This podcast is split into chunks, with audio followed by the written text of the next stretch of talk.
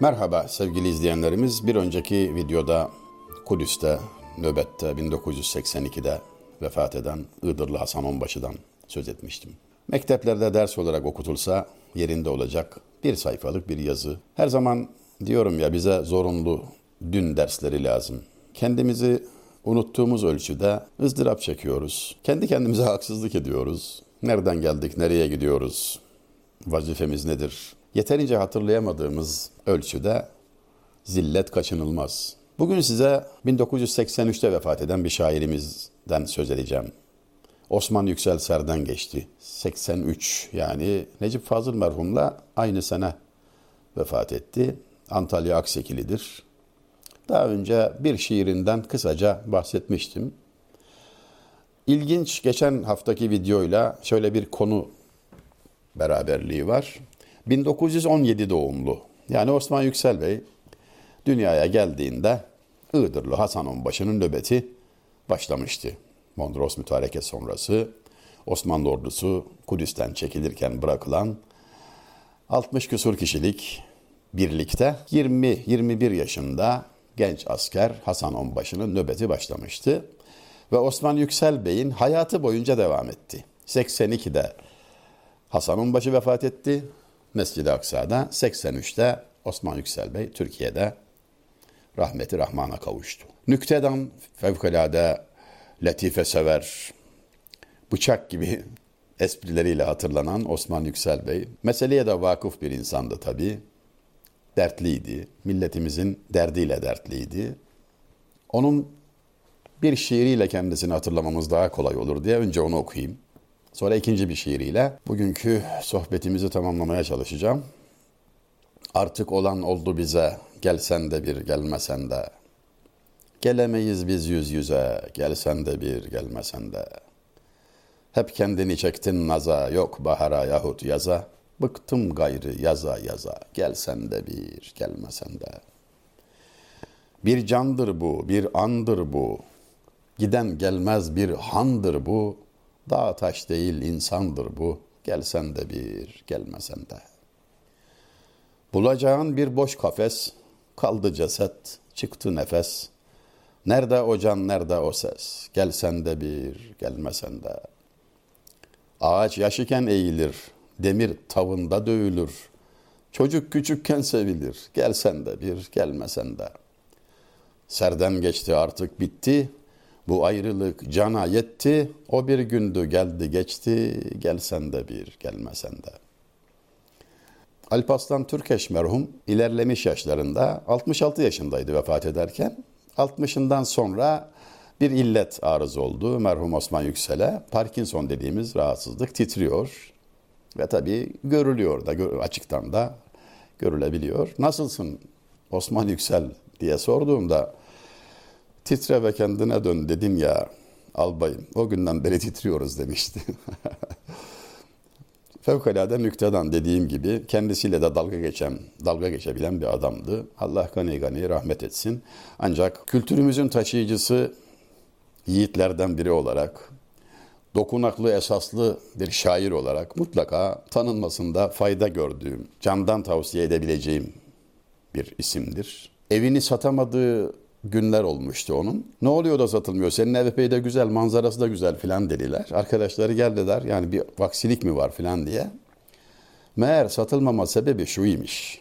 Müşteri gelince Osman Yüksel Bey evin içinde gezdiriyor. Üç tarafta manzara var. Götürüyor bir tarafa bak diyor buradan kabristan görünüyor. Öbür tarafta hastaneyi gösteriyor. Üçüncü taraftan da cezaevi görünüyor. Bak diyor hastane, hapishane, kabristan. Ömür de zaten bu üçünün arasında gelir geçer. Müşterinin iştahı kaçıyor tabii. Satılmaması ondanmış meğer. Bir dönem milletvekilliği yapmıştı. Türkiye Büyük Millet Meclisi'nin ana giriş kapısında döner kapıdan geçemeyince ve kapıyla beraber dönüp kendisini dışarıda bulunca döneklik kapıda başladı sevmedim bu işi diye nükte patlatan da odur ben milletvekiliyim falan diye birisi trende, eskiden öyleydi trenlerde yer bulmak, kompartımanda oturacak bir yer bulmak zordu hakikaten. Ben milletvekiliyim diyerek oturacak yer talep eden birine ben de asilim demişti. Yani sen milletin vekiliysen ben de ta kendisiyim manasında. Allah gani gani rahmet etsin. Onun çok esaslı İmparatorluğa Mersiye isimli şiirini takdim etmek istiyorum.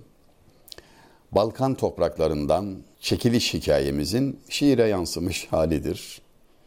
Öyle yıllar ki sevgili izleyenler, yani çekiliyoruz, hatıralar var, hak hukuk var ve geldiğimiz, bıraktığımız yerlerde hep ızdırap var, hep özlem var. Ama ne çare ki her zaman hatırlatmaya çalıştığım gibi şuurda bir noksan var bizde. Bizim kaynak problemimiz yok, idrak problemimiz var. Bunu hiç hatırımızdan çıkarmamalıyız. Paha biçilmez hazine üzerinde yayılan inekler gibi olduğumuzu söyleyen tarihçi dostum, define sandığı üzerine oturup dilencilik yapanlara bizi benzeten Necip Fazıl merhum, hatırdan çıkarılmamalı. Bakın ne diyor Osman Yüksel şiirinde. Bin yıl oldu toprağına basalı, hayli oldu kılıçları asalı. Bülbüllerin onun için tasalı, Sazlar kırık, ayar tutmaz telleri, biz neyledik o koskoca elleri. Yol görünür Hakan emir verirdi, dalga dalga orduların yürürdü. Hamlemizden dağlar, taşlar erirdi, dolu dizgin açtık nice belleri, biz neyledik o koskoca elleri. Yıldız doğar, talihimiz belirir, sabah olur ulufeler verilir.'' Bir seferde dört krallık serilir. Al al ettik kara kara tülleri. Biz neyledik o koskoca elleri. Kosovalar, plevneler bizsizdir. Yosun tutmuş camilerim ıssızdır. Boynu bükük minareler öksüzdür. Açmaz olmuş kızanlığın gülleri. Biz neyledik o koskoca elleri. Hali görür geleceği sezerdik.'' Bir zamanlar ta Vistül'de gezerdik. Haritayı biz kendimiz çizerdik. Fetheyledik deryaları, çölleri, biz neyledik o koskoca elleri. Rodopların ak başları yaslıdır. Serden geçti gönül artık usludur. Rüzgarları bile matem seslidir. Zafer zafer der eserdi yelleri. Biz neyledik o koskoca elleri. Allah gani gani rahmet etsin. Ondan daha eski dönemi yansıtan, yani ondan daha yaşlı olan, öyle söyleyeyim. 1884 doğumlu, hafızam beni yanıltmıyorsa, Ercüment Ekrem Talu, Gün Batarken romanının ön sözünde, oğlu Muvakkar Ekrem Talu'ya hitaben şöyle söylüyor. Sen doğduğun vakit oğlum, sicilli nüfusunda mukayyet bulunmakla mübahi olduğun bu devleti muazzamanın hudutları Adriyatik denizinden Basra körfezine uzanıyor. Yemen, Trablus'u, Garp, Cezayir'i, Bahri Sefit, Haremeyni Muhteremeyn, Kalemrevi saltanatı Seniyye'ye dahil bulunuyordu. Şarkta Ravza-i Mutahhara'yı Resulullah'a, Garp'ta Meşhedü Hüdavendegara Türk neferleri nigehban idiler. Daha önce bahsetmiştim. İşte aynı hikaye. Yani oradan oraya bakıyorduk. Sonra işte biliyorsun neler oldu. Tarihlerde okursun diyor. Ve fakat şöyle bir cümleyle tamamlıyor. Kitap baskıya verilirken 1922'de güneş batıyordu yavrum. Fakat yeniden bir gün doğacağına ve senin o günleri göreceğine ümidim var diyerek bir Ramazan günü 1337 yeni takvim esasına göre 1922'de bir not düşmüş. İşte bugün yaşananlar o anlatılanların milenyum çağına iz düşümü tarih akmaya devam ediyor. İnşallah bizden beklenene uygun idrak ile, gönül ile, şairimiz öyle demişti Nabi merhum. Ben bu dünyada ne makam ne servet peşindeyim. Bunlara talip değilim. İhtiyacım da yok. Ama istediğim iki şey var. Himmet yolunda yürüyorum. Bana lazım olan sert basan, kararlı basan ayak ve yumuşak bir kalptir. Gönül ne arzuyu caheder ne tacı taht ister. Rehi himmette ancak kalbi nermü payı saht ister. İki şey yani. Yumuşak kalp, sert basan ayak. Her zaman tavrımız, halimiz bu olmalı. Ve selam şimdilik Allah'a ısmarladık.